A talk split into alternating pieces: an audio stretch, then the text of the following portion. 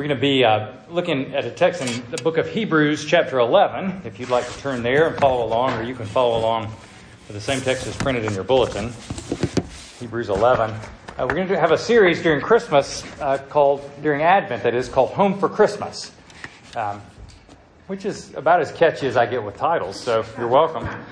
Um, although, when I thought about it again, I thought it sounds more like a problem than a longing. Home for Christmas just sounds like quarantine to me. Stuck at home for Christmas. But we're going to be emphasizing more the longing to be home at Christmas side of things, which is kind of the traditional uh, reflection during Advent for Christians. Is uh, it's not the pre-celebration of Christmas; it's the longing for the second Advent that animates most of our thinking about the Advent season. That's why back when the Lutherans would set us up with the colors, uh, it was purple. Advent is purple like Lent is purple because it's a time of uh, longing and reflection more than of celebration. The Sundays after Christmas are the, are the celebration Sundays of the coming of Christ. Those are not strict rules, nor are they uh, biblical rules, but I'm a fan of rules generally, and things like this appeal to me. So, uh, the idea, though, of longing for the second advent um, is an idea of longing for home, longing to be where we really fit, longing to be in a place where things are the way that they're supposed to be. Uh, a longing that's never fully met in this world, even though we get tantalizingly close to it and have points of like real happiness in this life. Uh, even our points of real happiness are always uh, tinged with a sense of longing and wistfulness because we know we're not home in this world. We'll be home in this world when Jesus finishes fixing it. But until then, we're going to be alienated in this world, uh, feeling like refugees or at best pilgrims in this world, never really feeling like we can have roots here. C.S. Lewis famously said, I imagine you've heard this quoted before, but he said, If I find in myself desires that nothing in this world uh, can satisfy, the only logical explanation is that I was made for another world. And this is what Christians believe, and it's what we think about during the Advent season. What does it mean to live waiting like this as pilgrims in the world?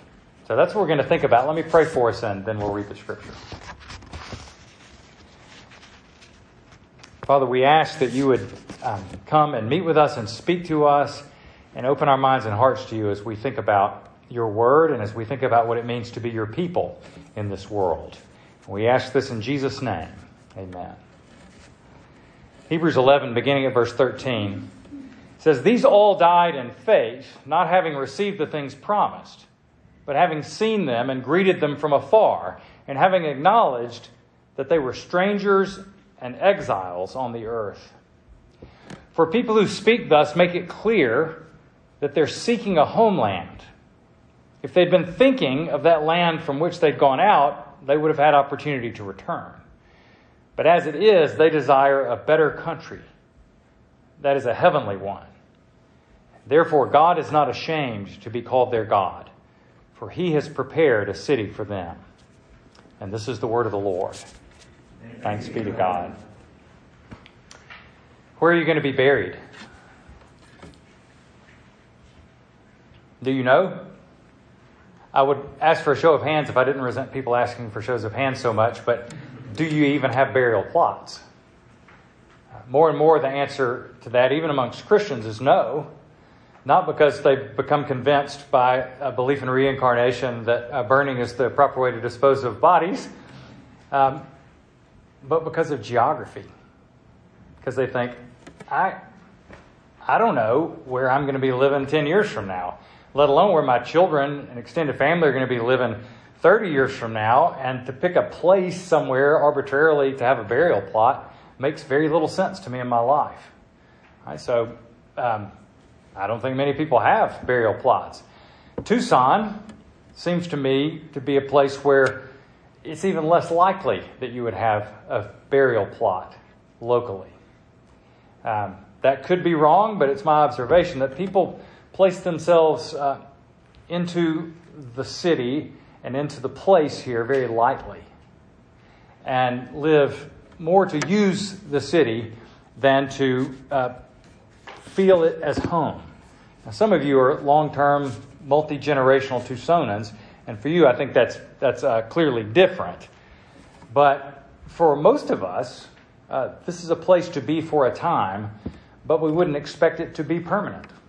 Most of the people I've met in Tucson, I think that's true of. And in as much as that's true, you'd think this should be a really good place for us spiritually, right? Because we're supposed to be the refugee people, the, eh, the uh, people who see themselves as strangers and exiles on the earth, and people who aren't too deeply rooted in this place because we know we have a real home elsewhere. So we should be able to sing all the Christian songs about, you know, I'm a poor wayfaring stranger wandering through this world of pain, and this world's not my home, and on Jordan's stormy banks, and all that. And we should be able to resonate easily with that uh, because we have more of a transience in our life here basic Christian hope, right? This isn't my home. Heaven is my home. The new creation really is my home. Um, so, why don't we experience that better if we live lightly here? Seems to me that the lightness with which we place ourselves into the city and into the place uh, just creates a more individualistic uh, kind of being at home in this world uh, rather than a communal one. So I'm just going to have a wall around my house and try to make the good life and home for me and my family right behind that little wall. And I'm not going to be dependent on a lot of other people to give me that sense of home, but I'm just going to try to amenitize my life well enough so that I feel at home, at least on Norton Avenue. Right? And um, so there's still odd rootedness for Christians here, even if we're not rooted to each other as well as we might be, say, if you lived in a small town that you'd grown up in for generations and your family had been there. So um, it's tempting, I think, for Christians. It seems like it would be more tempting to Christians who live in pleasant places to want to uh, try to make this their real home. Because this is a pretty delightful place, right? I mean, to get to live here is amazing. A lot of people who uh, retire and get to choose wherever in the world they would want to live, pick here, right? Because it's nice, right? It's nice enough you could probably even have worship outside if you wanted to. But I'm not bitter. Hey, uh, but nice as it is, and close as you are to making it awesome, like if you could just change two or three circumstances in your life, you could be hitting on all eight cylinders, and this place could be fantastic As close as it is, as nice as, as it is, this isn't our home. Right? It's not our home. And the Advent is season is given to us to reflect on what our true home is and to loosen our roots a little bit in this place, to raise our stunted imaginations towards the better thing we have to want, the better country, the better city whose builder is God. Right? In Advent, we think about that. That's where we're really destined for. That's the only place we'll ever really feel at home the only time we'll ever be at home. And it raises our eyes to that true situation, orienting us toward where we're going. As pilgrim people, our destination. So that's the idea that's described in Hebrews 11 when he talks about these people who, living a life of faith, uh, had very different lives on earth because of this hope that they had and this anticipation they had of a better city and a better country. They weren't trying to make everything work great here. Uh, they were seeing this life as the path of their pilgrimage. And that's what we're called to do too. And the idea is pretty simple here, really, is first point is we're not home yet. And the second point is we will be home. Uh, so first, we're not home yet. Uh, Hebrews 11 is a famous chapter about people of faith from the Old Testament, kind of the heroes of faith. He's talked already in this passage in chapter 11 about Noah and Enoch. And then he starts into a fairly long description of Abraham and Sarah. And they're kind of the focal point of the passage we're looking at. Abraham and Sarah, who are heroes of the faith, not because their faith was that great, because if you read their story, their faith wasn't all that great, um, but they had faith in the right God. And that seems to make all of the difference. But they were the people described by this. In verse 13, uh, they were people who acknowledged that they were strangers and exiles on the earth, refugees is how they understood themselves. Verse 14, they're people who are seeking a homeland, not where they were born and raised, not even where they were going uh, in their sojourn on earth.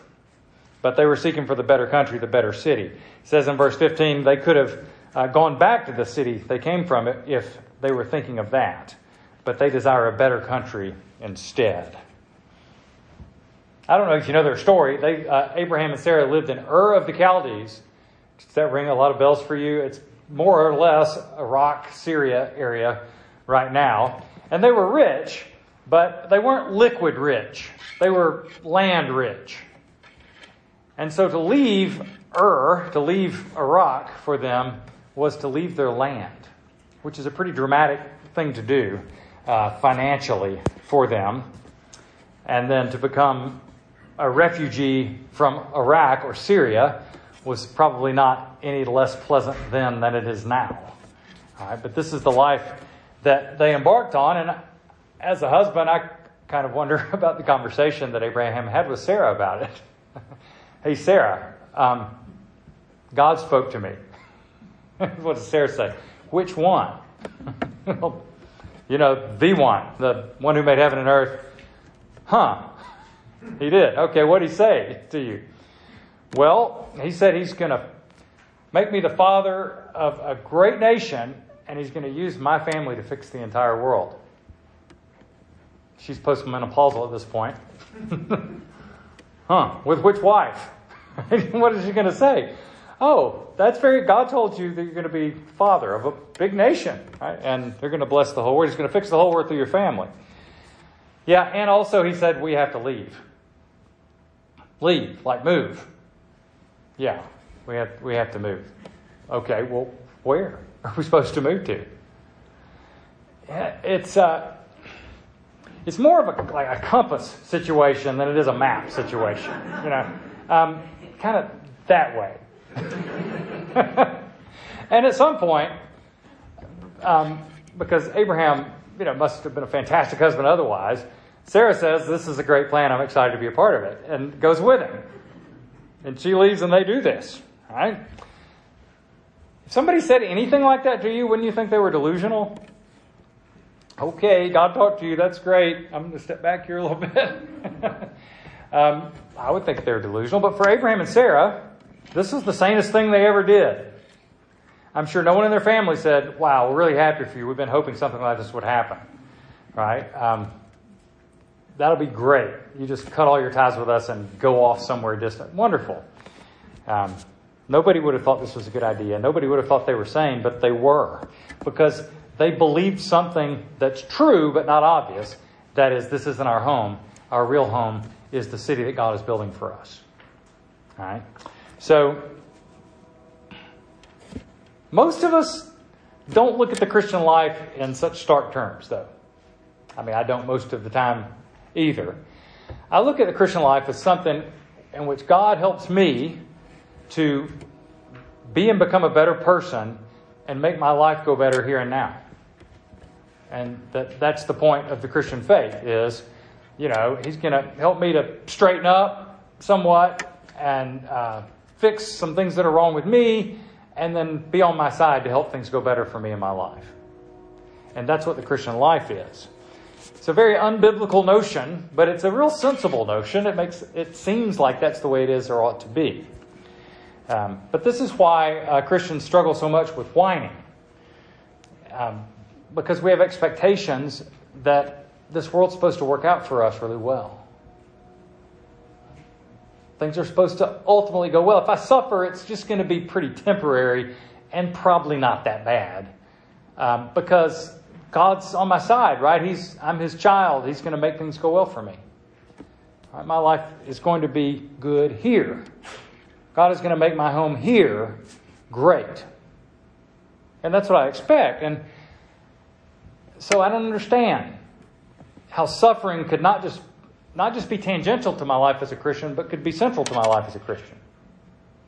That, like Jesus, I'm supposed to learn obedience through suffering. That doesn't compute. That seems sort of un American to me to think of the Christian faith that way. But it's why, in part, that we're never able to be content in our circumstances because we keep expecting to be in the New Jerusalem here, and we're not there yet. We're not there yet. It's also why we tend to uh, struggle, like Christians in a lot of places do, with nationalism, uh, where we become overly attached to our particular place and nation. And, you know, the Christian faith totally relativizes your connection to your nation because now you have a, a prior citizenship, a more important citizenship, your real citizenship, uh, which is in a different country with a loyalty to a different king. And the allegiance you pledge is to a different king than the one the people around you pledge allegiance to. I'm not making a comment about the Pledge of Allegiance. I'm just saying allegiance is something that we fundamentally give to our king and cannot fundamentally give to earthly kings. But that's a hard thing for Christians if they especially live in as uh, pleasant a political circumstances we live in. It's a, you know, a trick to liven up parties that I do is I try to ask people, is there anybody you would trade with politically uh, in the world today or in history, as far as a political situation under which to live. Is there anyone with whom you would trade? And I almost never get an answer of yes. Most everybody I know says, I think, all in all, as far as I know, uh, I wouldn't trade with anybody with what I've got. And we're not happy with our situation politically, even though it's the best one we've ever heard of in the world anywhere. The, but the Christian idea is yeah, we're ready to trade today for our real country. That at best, we, we insert ourselves into a country like a missionary kid, you know, a third world, culture, a third culture kid. I if you're familiar with that idea, but these are children who are born to American missionaries overseas uh, who are American, but they've been raised in a different culture. So they don't really feel at home in the culture in which they're raised because they're not from there. But when they come home on furlough, they don't feel comfortable in America because they weren't raised here. Say a third culture kid only feels comfortable on the plane.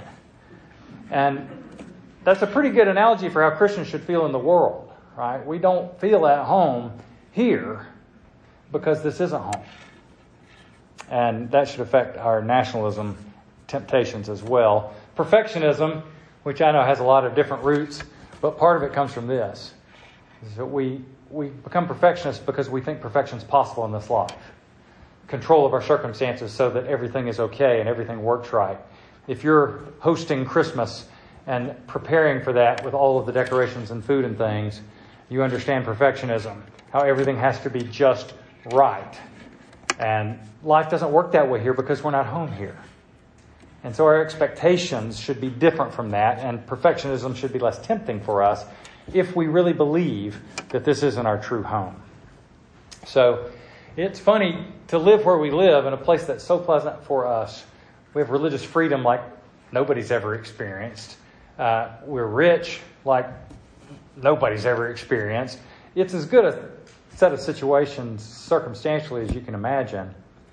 And yet our souls suffer here. It's not a good place for our souls.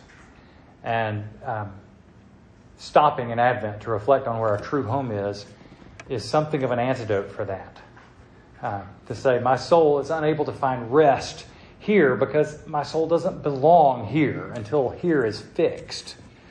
Right. So we're not home yet, but we will be home. Right. We long for, as it says in verse 16, a better country, the city that God has prepared for us. That doesn't mean, again, I've, I've said a few times, but that doesn't mean a disembodied life in the clouds. You know, um, Christians, when they die, their souls go to be with the Lord. Our bodies rest in the grave until the resurrection. Our bodies are still us. Uh, they will be resurrected. They will be recognizable like Jesus' resurrection body was. The intermediate state where our souls and bodies are apart from each other is abnormal and temporary. Our true home is not disembodied heaven. Our true home is the new creation, the new Jerusalem, the home that Jesus has gone to prepare for us. Right? That's our home. The, the life in the clouds forever idea uh, is oddly unappealing, I think. You remember the Far Side cartoon where guy was sitting on the cloud and had a halo around him and looking around and he says, I wish I'd brought a magazine. but that's not the Christian hope, is disembodied uh, heaven by and by. The Christian hope is the new earth, uh, that Jesus will recreate unalienated from God, where we're in right relationship to God, where our bodies work and our psyches work, and the environment is not hostile to us, and our relationships work. And, you know, it's the Christian hope, the New Jerusalem that we're told to expect, the city that comes down from heaven. This is the promise Abraham got that he had to believe. Uh, through you, I'm going to fix the whole world. Through your descendant, I'm going to uh, bless all of the nations on earth. And so they just saw the very beginnings of this. It was a thousand years after this that, that David showed up on the scene as the king, the uh, great David. He was sort of the epitome of kings in Israel, such as he was. Um, and he was called the Lord's anointed, which is the word we use for Messiah. That's the same word. But he obviously wasn't the Messiah, the ultimate one who would fix the world. He was a forerunner to him. But the city of Jerusalem is called the city of David, right? And we sing about that in a lot of our Christmas songs. The city of David, but when great David's greater son, Jesus Christ, was born, uh, there was no place for him in Israel. Right? There was no place for him in Jerusalem because it wasn't home yet. Even Jerusalem itself wasn't home yet. So Jesus said, I'm going to go prepare a place for you. And if it weren't true, I would have told you. That was our gospel reading. But Jerusalem is still the, the point of our longing.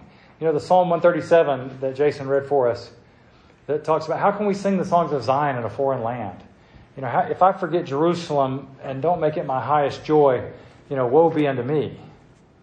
That doesn't mean the nation of Israel that exists politically today. That means real Jerusalem, right? Our real home, the new Jerusalem coming down from heaven that we are in the foreign land singing the Lord's songs here with that same angst and that same longing and that same discontent that the Israelites felt when they were in exile in Babylon. Uh, we long for our true home, the New Jerusalem. So, what does that do for us now? If this isn't our home, uh, we're longing for another place. We're pilgrims passing through this place and this life. Does that mean that we should despise the place in which we live? just separate ourselves and say, look, you know, y'all deserve what's coming to you. I don't really care. I'm not that interested. I'm a citizen of another place. I'm not worried about it. And that's actually not what we're called to do, right? We're not called to any kind of an escapism, even though this isn't our home. We're supposed to be thankful for the people here. When we live in a beautiful place like this and people comment on it and don't thank God for it, we're here to thank God for it, right? To give God the credit for what He's made here. To appreciate the beauty of His good creation here. To appreciate what's beautiful in the city and the way that people live together here. We're to be the champions of that. We're to be the noticers of that, to shine a light on those things. We're to be the custodians of a vision for what a Tucson can be and will be under the influence of Jesus' mission of redemption. Right, what will this place look like? in the new creation. And we're to be the custodians and advocates for that vision. Place matters to us. It's weird for a group of people that talk about the earth is not my home. Places matter. So, investing, caring about what happens in our public life here is important for Christians. Um, you know that Jesus, after his resurrection, was uh, named by the angel at the tomb Jesus of Nazareth. You are looking for Jesus of Nazareth after his resurrection. Not you're looking for Jesus of heaven. His place, which was a no place, the only good thing to ever come out of Nazareth was Jesus, right? But he still takes the name of the place. So in the new creation, we can be David of Tucson. Right? Um, very likely. Dana of Tucson. Maybe. Right? Because we're supposed to love our place and we're connected to it. We just don't think that it's fixed yet and it's not home yet. And because of that, we look at our place and our life here not as a place to be amenitized so that our lives can be pleasant and nice, but we look at our place as a posting from our King on his mission. That this is where he's put us to do his bidding in the jobs that he's called us to do, in the families that he gives us, in the neighborhoods and relationships that we have, uh, in the needs that he makes us aware of. He's put us here as posted missionaries in the world as we are pilgrims in the world. And so we're supposed to look at the world with the question in our minds what is it that the king has put me here for? What does he want from me here? Uh, where is he giving me leverage uh, to put his kingdom on display here? Not how can I insulate myself in such a way that my life is as pleasant as I can make my life? It affects the way you think about kids if you're going to raise kids.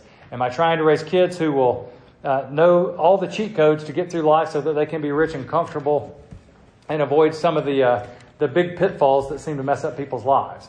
Is that the goal we have with our children? It's not. The goal we have with our children is that they would learn to be on pilgrimage, that they would live lives that are missional. They would say, I'm, I'm here on the king's errand, and I'm going to be home, and it's going to be sweet, but I'm not home yet. And so if our kids need to leave Ur of the Chaldees to go in a compass direction or something, we don't say, Oh, no, no, no, dear, don't do that. You might be unhappy. We say, All right, what do you need? We'll pray, we're going to pray for you. What, what do you need to go? We send them. Right, we're not, safety is not a very big goal for Christians with their kids. Right? Mission is a big goal for Christians with their kids because this isn't our home. Right? And in the city, we don't just try to use the city to benefit ourselves as best we can, but we're here to serve the city. Like Jesus came not to be served, but to serve, he sends us to Tucson in the same way, to be hospitable in a place where people's social connections are very loose, uh, to love people that aren't easily lovable a lot of times, like I'm watching you do very often, to move out towards broken people. Um, I'm very curious and eager for you to work with me to think about what our niche is going to be in Tucson, uh, pushing back against the brokenness. Is it going to be uh, hospitality to international students or toward refugees? Is it going to be something uh, with uh, the homeless population here? It's going to be something with criminal justice reform. Where, where are we going to have leverage in this place? Um, because having a church that we all happen to like to amenitize our lives is not why we are called here. Right? Uh, we're called here to be on Jesus' errand in this place. So, um, an example that I think is fantastic of somebody who understood that this life is not home is uh, Joni Eareckson Tada.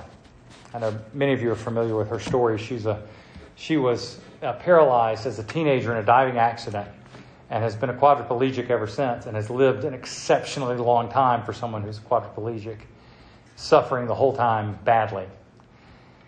As soon as she was able to be moved and transported um, after her accident, she asked fairly regularly to be taken to the riding stables where she used to ride horses. And the people caring for her were very perplexed by this and said, Why do you want to go there? It's just tantalizing and taunting that you can never ride again. And her answer was, even as a very young woman, this, this is some Christian, her answer to their question was, I don't want to forget how. I don't want to forget how to ride. And this is not a prosperity gospel person saying, I just have so much faith that I'm going to walk again, and I'm just so sure that I'm going to walk again. She wasn't saying that at all. She's never said anything like that. What she's saying is, this isn't my home, but my home is coming. Um, I'm waiting for a better country, and I'm going to ride in that country. I'm going to ride in that country.